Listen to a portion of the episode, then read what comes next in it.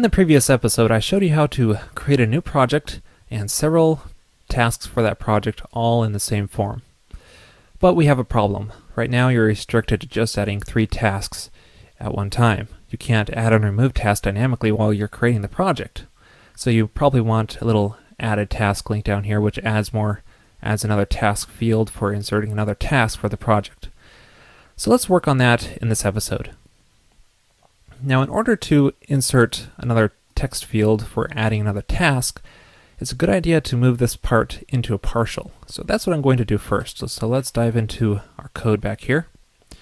And this is what we created in our previous episode, where we loop through our tasks and just render a text field for the task. So let's move this into a partial so it's easy to insert dynamically. To do that, I'm going to use this little HTML or uh, TextMate shortcut. And we're creating a partial for us, let's just call it task. And then, because we're just doing a loop here, we can use the collection option in this partial call, uh, collection, and then just render the project tasks here.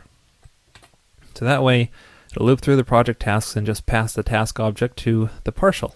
And because it's called task, that'll be the name of the object and it should stay consistent in all work. So let's reload this and it still works. We don't get an error. So that partial was successful. Let's take a look at it just to make sure it looks good. And that's what it looks like. Same code, just moved into a new file. And like I said, that'll allow us to insert uh, another field dynamically through JavaScript. So when you think of inserting something dynamically, you think of Ajax. And with, when you think of Ajax, you think of a method called link to remote. Now in Rails, this will create a new link, which when clicked, it will send a request off to the server. It'll do some stuff over there, receive the response.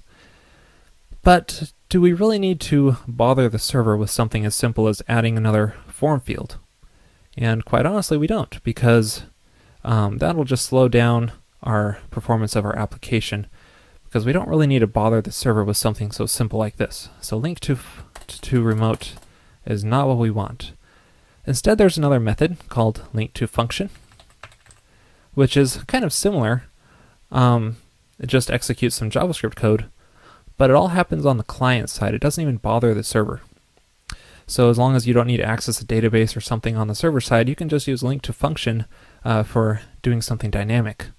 And as you'll see here, and we'll just provide a name for this. We'll call it add a task. And then um, we can either insert a second parameter here with some JavaScript code, but something else we can do, which is really cool, is pass a block to it.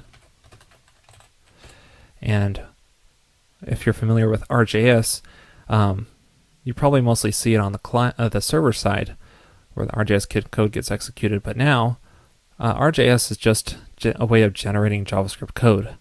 So there's nothing stopping us from inserting RJS code right here, and it just generates it to be to happen when the link gets clicked, all on the client side, so we don't have to bother the server. So this allows us to use the convenience of RJS here. So what do we want to do when we click the link? We want to add another uh, text field, so we need to insert that partial that we created. So to do that, we need to have a div to insert into. So let's call that tasks. And then let's insert into that. At the bottom of the tasks div we just made. And then insert a partial, the task partial we just made. And don't forget to pass the object to the partial. That way you don't get any kind of error message and we do need to just pass a new task so that it has a task object to handle. So doing that, that way when this link is clicked, it just inserts that partial into the bottom of this tasks div. And let's see if that works. Reload this, we got our add a task link, click on that, and it works. We get a new text field for inserting another task. And this all happens on the client side, which gives a great performance. As you can see in the the source code here. It's just putting it all in line. Now this is kind of ugly. I wish there was a way to clean it up. There probably is. But for now, it just works, and I'm satisfied with that. All right. So we got our link to function. Now, a little disclaimer here. In order to get this to work, you do need to add the prototype library. So if you go into your layout file, just make sure you have that JavaScript include tag defaults in there so that prototype libraries are loaded so this, this kind of magic will work for you.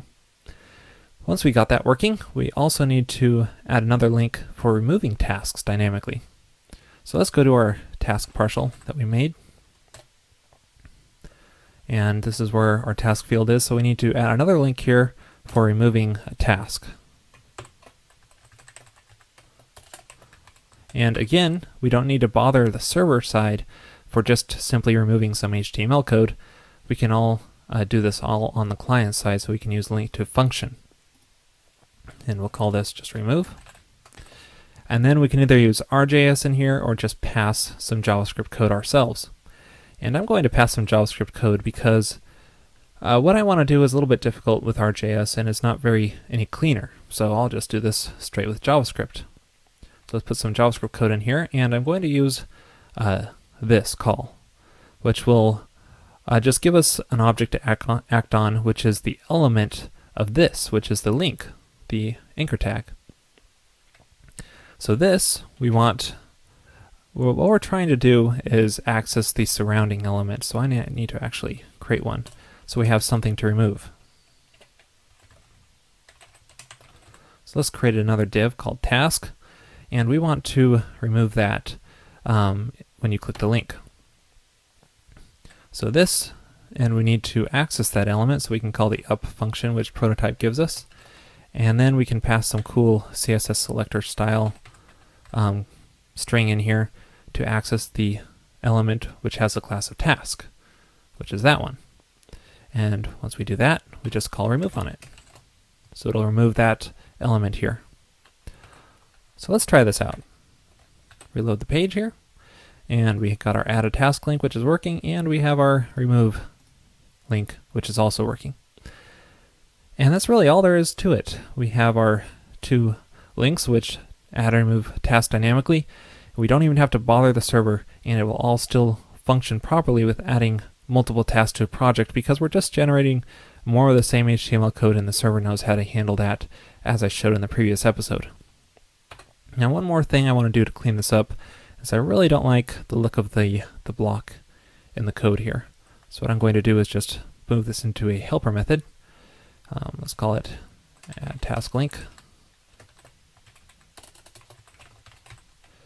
And let's create a new helper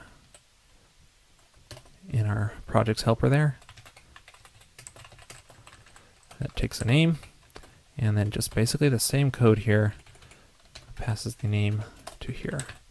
That way, our code is moved into a helper method and it cleans up the view a little bit so we don't have that ugly block in there.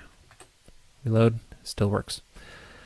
So that's all there is to it, and I hope you found this useful. In the next episode, I'm going to show you how to edit a project and multiple tasks at the same time. So see you then. Hey, do me a favor and check out our sponsor, peepcode.com. They make excellent Ruby on Rails screencasts, so it should be right up your alley.